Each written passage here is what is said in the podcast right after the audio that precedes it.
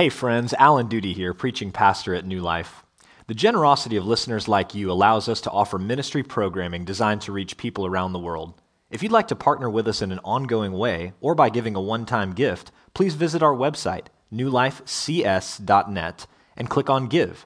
There you'll find information to give online, by text message, or by mail. Thank you, and enjoy the following message.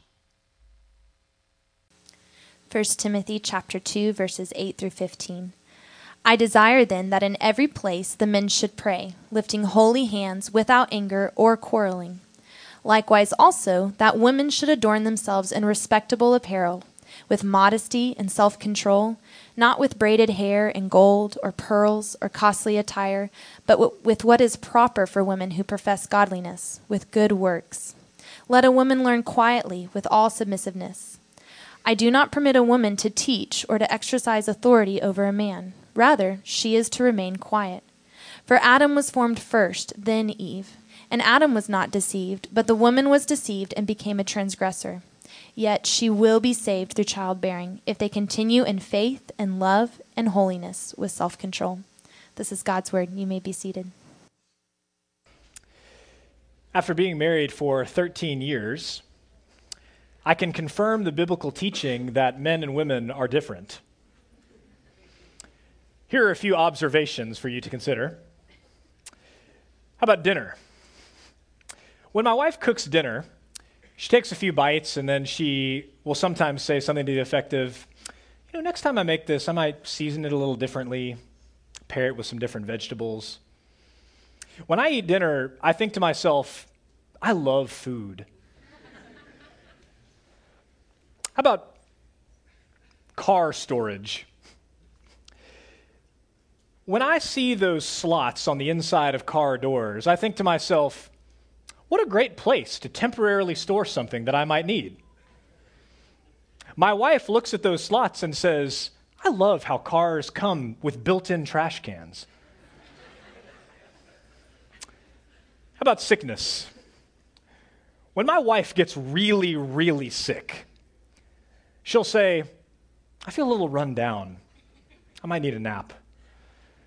When I catch a little cold, I grab her hand and I say, Honey, have we updated the will recently? Please remember me. Men and women are different. Both were made in God's image and likeness and equal before Him, but they were made complementary in nature with unique differences that are important.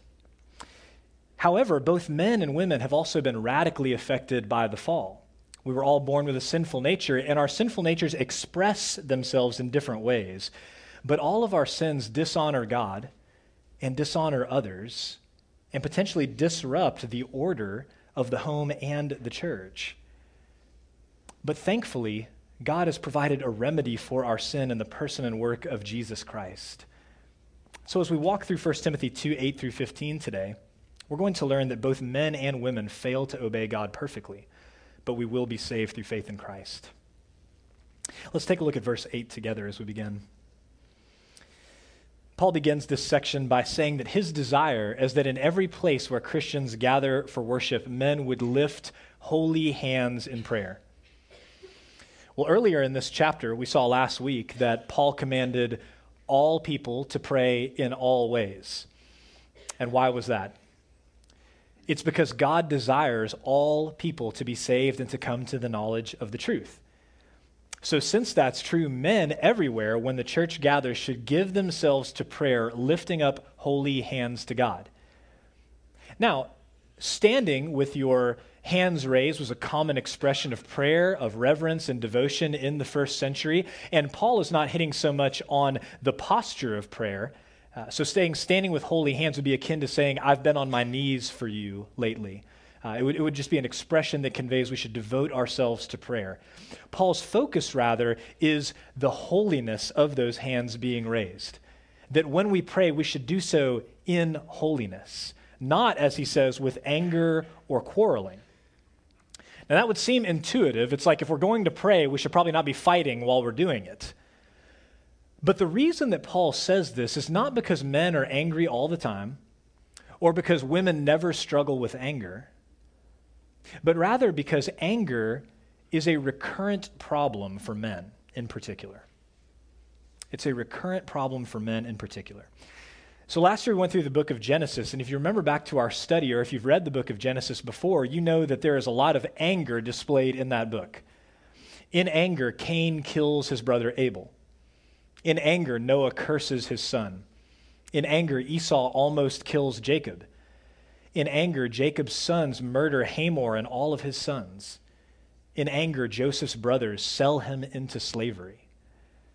So there's a lot of anger and the fruit of anger in the lives of men in Genesis. And the secret to all of that is that anger is always bubbling beneath the surface for men. That's why you can be Dr. Bruce Banner in one second and the Hulk in the next. And so I want to think for a minute about where we see this in our lives as men, where anger tends to express itself so that we can be aware of it and battle against it so that we can lift holy hands in prayer. For the married men, I want to think about how we relate to our wives. Look on the screen at 1 Peter chapter 3. Likewise, husbands, live with your wives in an understanding way, showing honor to the woman as the weaker vessel, since they are heirs with you of the grace of life so that your prayers may not be hindered. Because men and women are different, in the marriage relationship, those differences are magnified. Uh, you live together 24 7. And so, as men, our temptation is to not seek to understand our wives, but to just label them as different and something that we don't understand. And so, we're just not going to make any attempt. But Peter here says that we should seek to live with our wives in an understanding way we should go out of our way to understand their needs and their wants and their desires so that we can seek to accommodate those whenever possible. And he ties that command to a spiritual reality that if we refuse to live with our wives in an understanding way, we're actually hindering our prayers before the Lord. If we get angry with our wives instead of seeking to understand where they're coming from, our prayer life is hindered. And so, men, we need to understand that this is the command of Scripture. We need to seek to relate to our wives in an understanding way rather than getting angry when we don't understand them. What about with our relating to our children? Look on the screen at Ephesians 6 4. Fathers, do not provoke your children to anger, but bring them up in the discipline and instruction of the Lord. This is one of the ways that I think is applicable to, to every, every dad is the struggle with anger with our kids. I'm reading Paul Tripp's book right now, Parenting. We're actually hosting the, the parenting conference on October the 14th, Saturday the 14th, so we'll be getting more information out about that, but that's something to look forward to. I've been reading this book, and he talks about the fact that so often, as, as parents and dads in particular, we deal with our kids' sin and weaknesses with anger. He says it's like we're surprised that children need to be parented. And so some situation arises where our children remind us again that they need to be parented, and we're like, oh, what is this? I can't believe the inconvenience here. I mean, just yesterday I got upset with one of my kids because of uh, a small matter. I won't go into the detail, it was, it was pertaining to the bathroom. Um, but, but this was another instance where my anger was on display towards one of my kids, and it was just childishness. It wasn't, it wasn't a sin issue.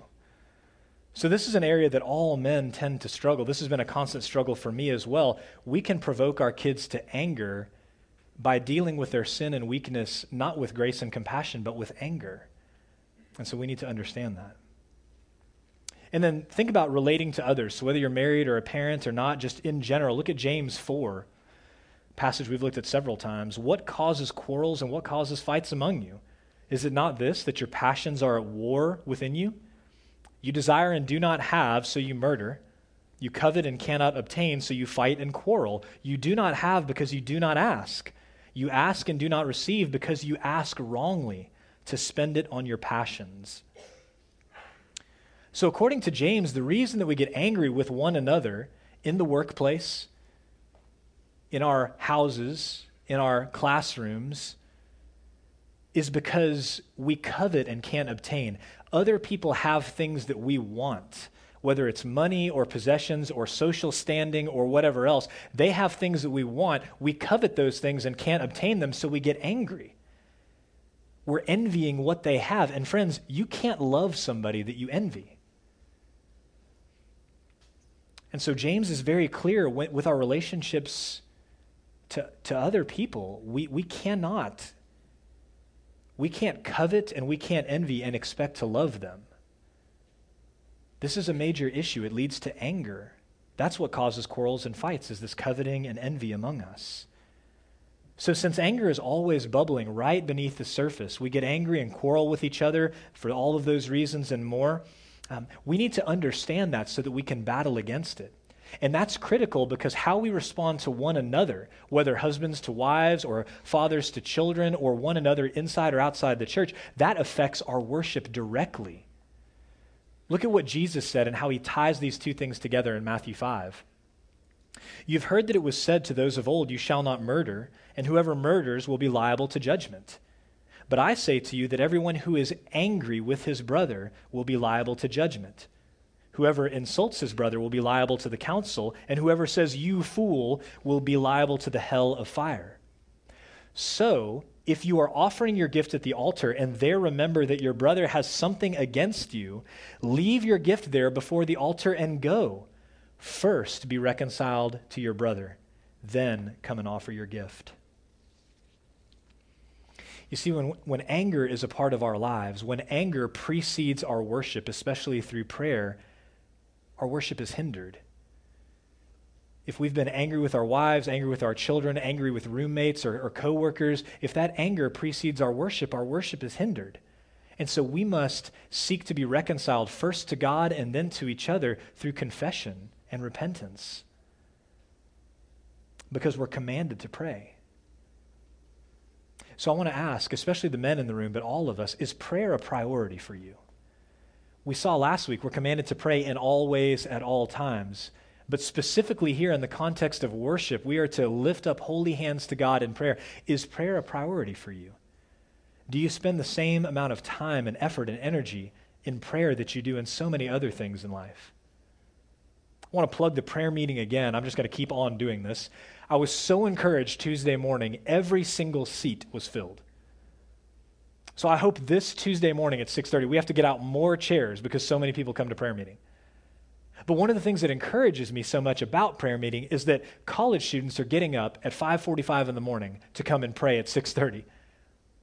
Men and women who are going to work that day get up even earlier than they normally do to come and pray moms and dads forsake time at home in the morning to come together and pray. Now, I recognize not everybody can come to prayer meeting for one reason or another, but what I want to encourage you in is that our church is learning together to sacrifice so that we can become a praying church, so that we can learn together to seek the Lord, to lift up holy hands together. And to cry out to God for the things that he says here in chapter 2 that we should be praying for, especially the salvation of all people. So, men, Paul leaves us with this that we are to lift holy hands in prayer, but to do so without anger or quarreling. And so, next, he's going to turn his attention to the ladies in the church at Ephesus. So, let's look together at verse 9. Likewise, also, that women should adorn themselves in respectable apparel, with modesty and self control, not with braided hair and gold or pearls or costly attire but with what is proper for women who profess godliness, with good works. So, Paul's desire for men is that we pray in a way that honors God. And his desire for women is that ladies adorn themselves in a way that honors God. So, how does he define this?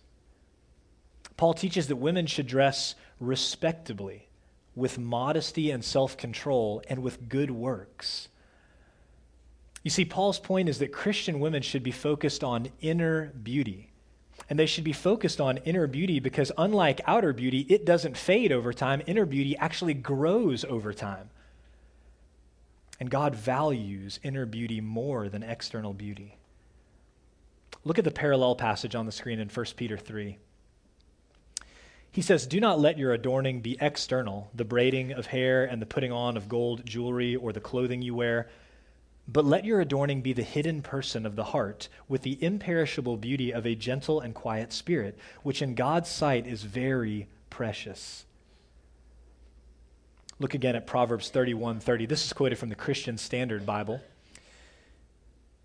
Charm is deceptive and beauty is fleeting. The ESV says vain, which I think is also a good translation, but I, but I really appreciate this. Beauty is fleeting, but a woman who fears the Lord will be praised. So you see there, charm is deceptive. A woman can be charming, but that does not necessarily mean that she's godly. It doesn't necessarily mean that she is of good character. It doesn't necessarily mean she's intelligent. Charm is deceptive, it can throw us off. And beauty is fleeting. It's not that God hasn't created women to be beautiful, He has. But beauty, in terms of physical, external beauty, is fleeting. It is fading away over time. And so, what Paul is saying is, ladies, focus on the internal beauty. Focus on cultivating a, a, gentle and quiet spirit because those things don't fade over time. They grow with time. That's the kind of beauty that God values most. And friends, the reason that Paul has to say this is because in the first century, just like today, women were tempted to focus more on external beauty rather than internal beauty. And why is that? I want to suggest a few potential reasons. First, external beauty is easier to achieve.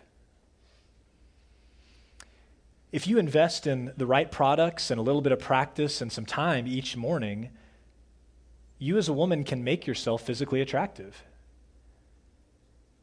But it takes years of studying the scripture, years of prayer, years of living life together in the local church before internal beauty grows and grows. Second, external beauty gives you social capital. Gives you social capital.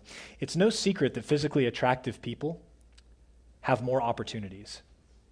They're invited into more social circles, they're asked out on more dates.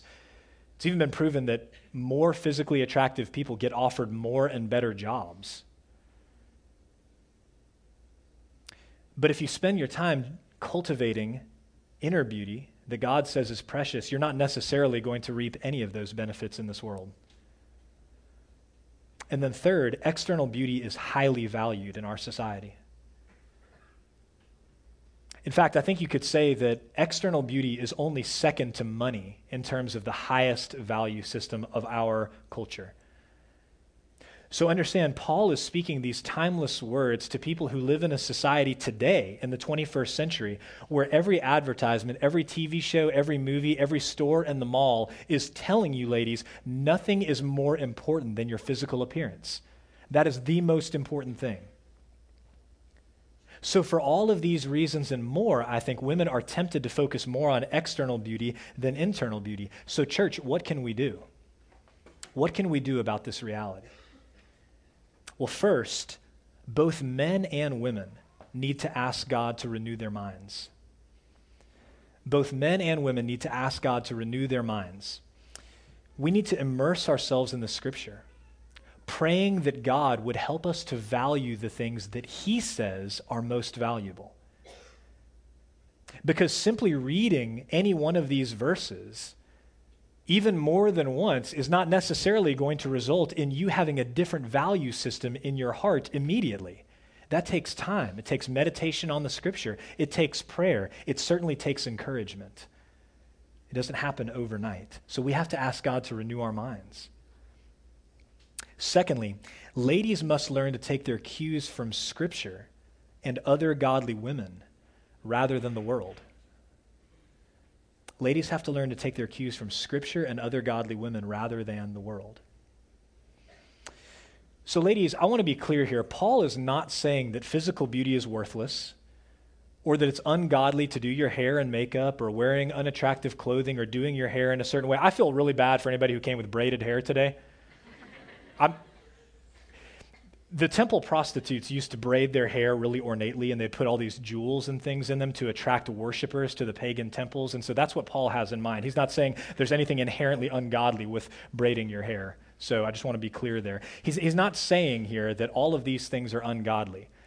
It's not like if you're really spiritually mature, you know, you'll roll out of bed and pull on that 2013 maroon out shirt and head out the door. You know, that's, that's not what, what Paul is getting at here. Paul is saying that as a follower of Jesus, look, look at what he says here for those who profess godliness. As a follower of Jesus, the way that you dress should always be respectable and modest with self control. So, when you get dressed in the morning, ladies, the, the question that should be in your mind is Will this honor God and help me love my neighbor? Because I think if you're honest, I think that you might say, Sometimes I dress the way that I do to impress other women and to get attention from men.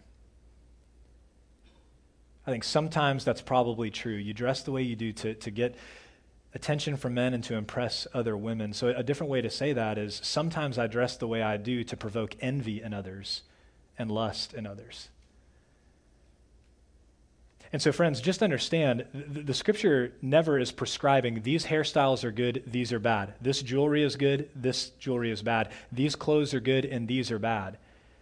Paul is giving you principles to apply in a wide variety of situations here. And I trust the Holy Spirit to make application to you. But let me just say this just because an outfit is appropriate to wear to yoga class does not mean that same outfit serves others well if you go grocery shopping in it or if you wear it to class. So, Paul is saying, let those kinds of thoughts be at the forefront of your mind. How can I honor God? How can I help others, other women and other men, with the way that I'm dressing? And then, third and finally, men must reinforce God's value system for our Christian sisters. Let me say that again. Men must reinforce God's value system for our Christian sisters. I think, guys, the reason, if not the primary reason, that this is such an issue for our Christian sisters in the church is because we have reinforced the world's value system for them.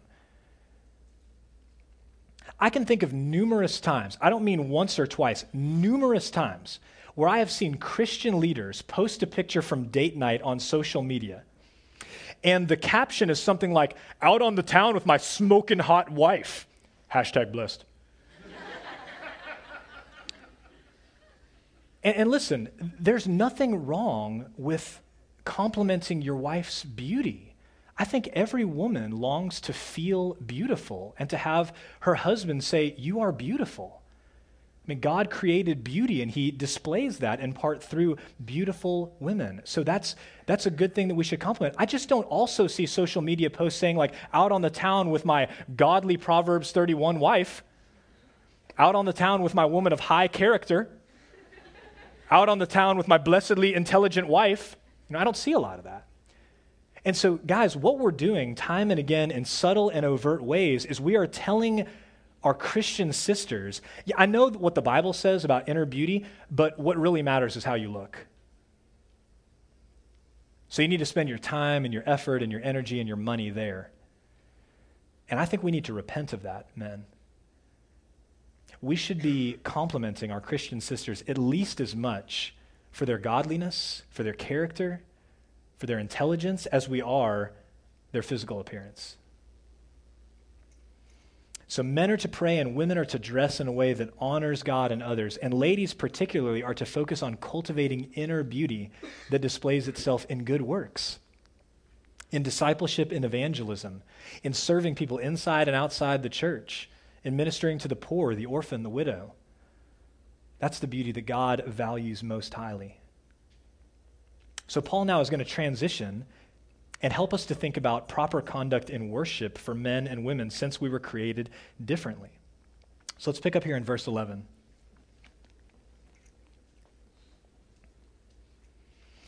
Let a woman learn quietly with all submissiveness. I do not permit a woman to teach or to exercise authority over a man. Rather, she is to remain quiet.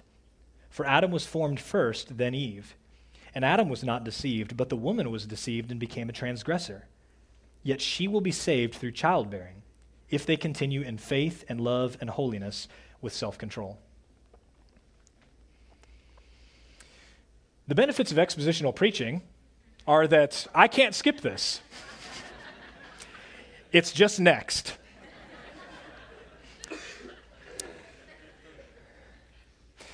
These are really tough verses. And they're tough verses for a couple of reasons. First, the Greek is notoriously difficult to translate and interpret. So that's, that's one of the reasons this is a tough passage.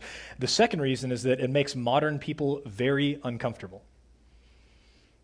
And it makes modern people uncomfortable for some legitimate and illegitimate reasons.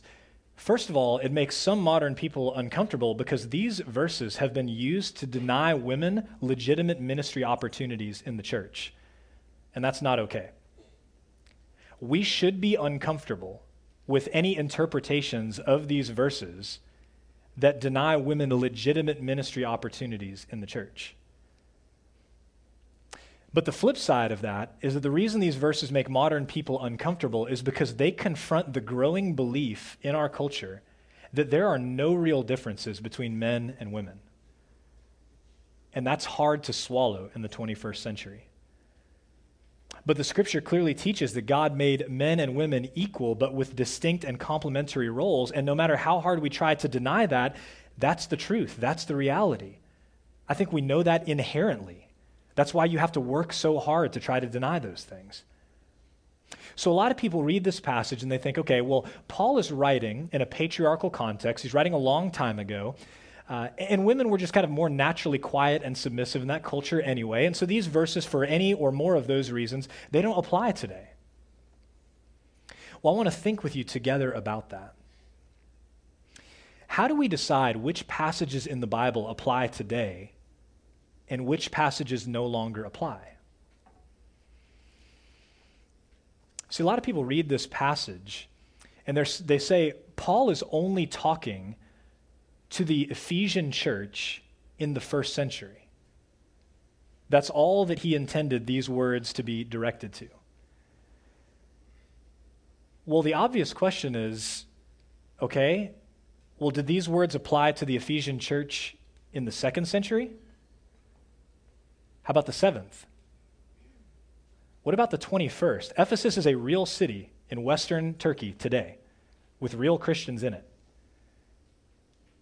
Do they need to obey these verses or not? In other words, when is the expiration date? People will argue that certain passages in Scripture can be dismissed because the biblical authors were writing to a specific context, uh, in a specific context, to a specific audience. But, friends, the entire Bible is that way. Literally, the whole thing is that way. Every single book was written by an author in a specific context to a specific audience. So, if we can write off passages of Scripture because they were written in a specific context to a specific audience, we could literally write off any verse in Scripture. Where, where do we stop? Where do we draw the line? Now, having said that, I think nearly every Christian would agree that most all of the Bible was intended to apply to all people at all times in all places. But there are passages and verses that do not apply to all people in all times at all places. I think most of us would grant that. So, we need to be very careful, though, when we say this particular part of the Bible no longer applies today. Look at what Jesus teaches in the Sermon on the Mount. Therefore, whoever relaxes one of the least of these commandments and teaches others to do the same will be called least in the kingdom of heaven. But whoever does them and teaches them will be called great in the kingdom of heaven. So, based on Jesus' teaching here, we want to have a high degree of certainty before we say about any verse in the Bible that does not apply any longer. I don't have to obey that. We want to be very careful. So, what does Paul teach here? He says, I do not permit a woman to teach or to exercise authority over a man, rather, she is to remain quiet. Now, lots of people will lob the charge at the Apostle Paul that he was a chauvinist. I mean, nothing could be further from the truth. He evangelized women. He actually broke in on a women's prayer meeting in Philippi, just straight up sat down in the middle of the thing. He evangelized women, he made them a priority. He worked alongside several gifted women, including Priscilla, Euodia, Syntyche, Phoebe, several of those women are called deacons. So, whether they served in official or unofficial capacity, that's what they're called in the scripture. Paul labored alongside them, they did important work along with him. He confirmed all of Jesus' teaching in his own writing. He condemned any kind of oppressive behavior in the church or in the home. Paul was about as progressive as you could possibly be. He was no chauvinist. But he teaches on his authority as an apostle of the Lord Jesus Christ that in public worship, in the church gathered, women are not permitted to teach or to have authority over men. Instead, they should learn quietly with all submissiveness. So, back to the question how do we know whether Paul intended those words to only be applied in first century Ephesus or if they apply still to us today? Well, in the same way we understand all other scripture by the context. You know many people, and maybe you've been guilty of this. I've certainly been guilty of this before. You read one verse out of context, and then you derive a whole theology from it. Well, that's a bad practice in any text. I mean, think about an email that you wrote on Friday. If your boss took one line out of that email, you might get promoted or you might get fired because he doesn't have the context. She wouldn't know what you meant by that one line in that email. So it's the same way in Scripture. We have to consider the context. So, why doesn't Paul permit a woman to teach? What does the context tell us? Not because that's not the way we do things around here. Not because women were not educated in Ephesus. Not only is that untrue, but that's not how he argues. What does he say in verses 13 and 14? For Adam was formed first, then Eve. And Adam was not deceived, but the woman was deceived and became a transgressor. You see, Paul's argument is not rooted in any of the particulars of the Ephesian church. He's not commanding this because the women were this way or that way, or the men were this way or that way. It's not rooted in any of those particulars. Paul goes back to creation. When God created people, he created male and female with equal worth in his image and likeness. But he created them as complements with different roles in the home and in the church. He invested Adam with authority, and Eve was created to be a suitable helper for him. And friends, there's no contradiction there. Even in the Godhead, we see this truth. God is revealed as one God in three persons Father, Son, and Spirit. They're all equally God. The Father is God, the Son is God, the Spirit is God. But they have different roles. The Son submits to the Father, the Spirit submits to the Son and the Father. So there can be equality and submission within the same relationship. We see that from God Himself. So Paul goes back to creation, and that proves that this cannot be a temporary cultural injunction against women teaching and exercising authority over men in the gathered assembly. No, in all churches at all times, this is Paul's command. You see, friends, authority and submission are good gifts from God, and they're necessary. They're necessary in the home, in the church, in business, and in government, because authority and submission lead to order and order is essential for human flourishing. All you have to do is look at a society whose government has crumbled, where there is anarchy. There is not human flourishing because there is not biblical authority and submission. I mean, I trust I don't have to spell out for you why it's not the best idea for to have a, a family meeting and tell the kids, we're all equal now. Uh, we're just going to take turns being in charge. That would not go well. God has set up the home to function in an orderly manner through authority and submission. We understand these things. And so, this is what Paul is saying. This is how he's arguing. And in verse 14, there, he seems to be saying, This is what went wrong in the garden. This is what went wrong in the garden. Eve usurped Adam's authority. Rather than allowing Adam to lead, she took his place of leadership she conversed with the serpent, and she made a decision about what they were going to do.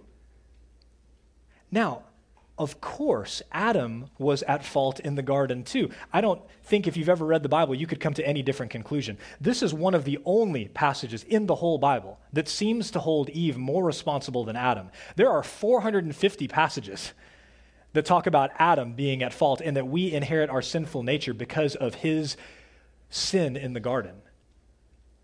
So that's not what's, what Paul is saying here. And I think you can even make the connection that what did Adam fail to do in the garden?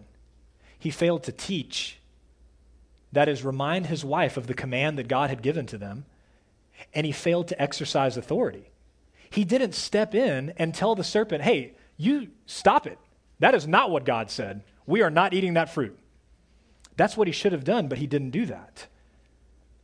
But here, Paul is emphasizing Eve's sin to remind us that God has created the world with order and that we must submit to that order if we want to receive the blessings that God intends us to receive from that order. So, ladies, keep in mind that what Paul is talking about here is when we are gathered together for corporate worship. He's not saying that women can't teach or exercise authority in many other areas. In fact, as we'll see in the spring when we cover the book of Titus, women are commanded to teach. Commanded to teach other women, commanded to teach children. You see that at New Life through our ladies' gatherings, where women regularly are teaching and building up and encouraging one another. You see that through our kids' ministries. Two out of our three coordinators are women. You see that through our, our, our public worship. We have women on stage helping to lead worship. We have women reading the scripture publicly because they're not prohibited from doing those things in scripture. There's only one thing that women are prevented from doing teaching or exercising authority over men. And those things are linked together because, of course, all teaching comes with authority. That's why I tell you guys often, I'm, I'm most worried not that you're going to not do what I tell you on Sunday morning, but that you are going to do what I tell you. And so, ladies, be, be comforted here as well. Like we looked at James 3:1 a few weeks ago, not many should presume to be teachers because as such we will incur a stricter judgment. I mean, you can thank God that the burden of interpreting and applying the word of God before hundreds of people does not fall on your shoulders, but falls on the shoulders of men recognized by the body. That's a, that's a good thing, and that should comfort you. So, my hope is that the ladies of New Life would not feel restrained in any way by God's command or by our practices, but rather would be empowered and released to do meaningful ministry in the local church as well as out in the community and the world. That's what we want. That's my hope. And that's where the passage ends with this great note of hope. It may not seem that way, but that's what it is. Trust me. After speaking, about Eve's sin in the garden, he reminds us of one of the consequences of her disobedience pain in childbirth. But God is gracious and merciful, and so even though women will experience painful consequences from their sin, Paul says this in verse 15 Yet she will be saved through childbearing if they continue in faith and love and holiness with self control. Now you read that and you're like, What? I know. And this is what I mean. The Greek is notoriously difficult to interpret here. But listen, obviously, Paul is not saying that women are saved, forgiven, and counted righteous before God by having children. I mean, he goes against that many times in this letter, to say nothing of the rest of the New Testament. We know that's not Paul's theology. Paul's theology is you are saved by grace alone, through faith alone, in Jesus alone. We know that. So, what does this difficult verse mean? Paul seems to be saying to us that even though women are going to experience the consequence of the fall, just as we all do through painful toil and work, women are going to experience the consequence of the fall in childbirth, but they're going to be saved through it. In other words, God has not forgotten you. Pain in childbirth is not evidence that you are forsaken by God. Rather, you are going to be saved through it and you're going to be saved through it by childbirth, meaning the birth of the Christ child. Look on the screen at Matthew 121.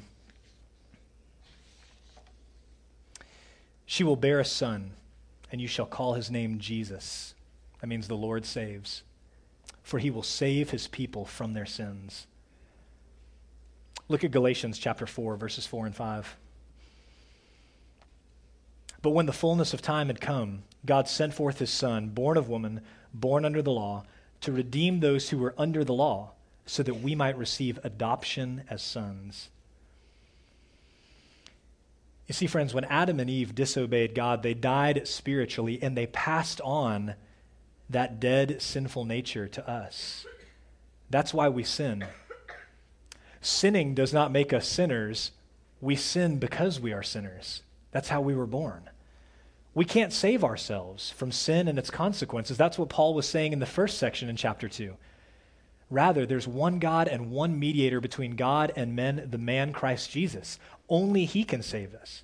The only way to be saved is through faith in Christ, which reveals itself in lives of love and holiness and self control, as he says here in verse 15. So understand, both men and women are capable of dishonoring God and disrupting corporate worship through our respective sin issues, particularly anger for men and immodesty for women. Instead, Paul's command is that men should pray in holiness, not with anger or quarreling. And that ladies, you should dress respectably, modestly, with self control, focusing on cultivating internal beauty rather than external beauty. Those things promote peace within the church because those are done according to God's orderly design. The good news, friends, is that even though men and women, all of us, fail to do what we've been commanded to do, God has given us a Savior, born of woman, born under the law, to redeem us at the right time. The good news is that both men and women fail to obey God perfectly, but we will be saved through faith in Christ. Let's pray. Father, we begin by confessing our sins and failures to you. I know I speak for many men when I confess that I have responded with anger many times when the situation called for compassion and grace and patience and kindness. We as men confess our sins that we've committed against our wives, against our kids, against other Christians in the church and, and maybe even most sadly of all, against those outside of the church who don't know Christ. We ask that you would help us to walk in repentance, and we pray in the name of Christ that you would forgive our sins, trusting that you will. God, I pray for the ladies. I know this is a very difficult passage to read. It's a difficult passage to listen to uh, as it's preached. And I just pray that you would give them hearts that desire to honor you in every way. Rather than feeling condemned or limited in any way, I pray that they would see these as good words from a good God who loves them and who wants them to flourish. God, I pray that we as men would do our part to help women flourish in the home and in the church. Please forgive us for the ways that we have oppressed women for the ways that we have denied them legitimate ministry opportunities inside and outside of the church. Forgive us for the way that we have not led or that we have taught poorly. And help us, God, help us to change. I pray that we together would be a beautiful picture of the reality that men and women were created equally by you, but different. So that when the world looks at us, they would say, There is so much peace and order so much goodness in the church. I want what those people have. And so I pray that, that New Life and that every local church in our community would exhibit that faithfully. Thank you, God, for our word to us. Help us to believe it and obey it. In Jesus' name, amen.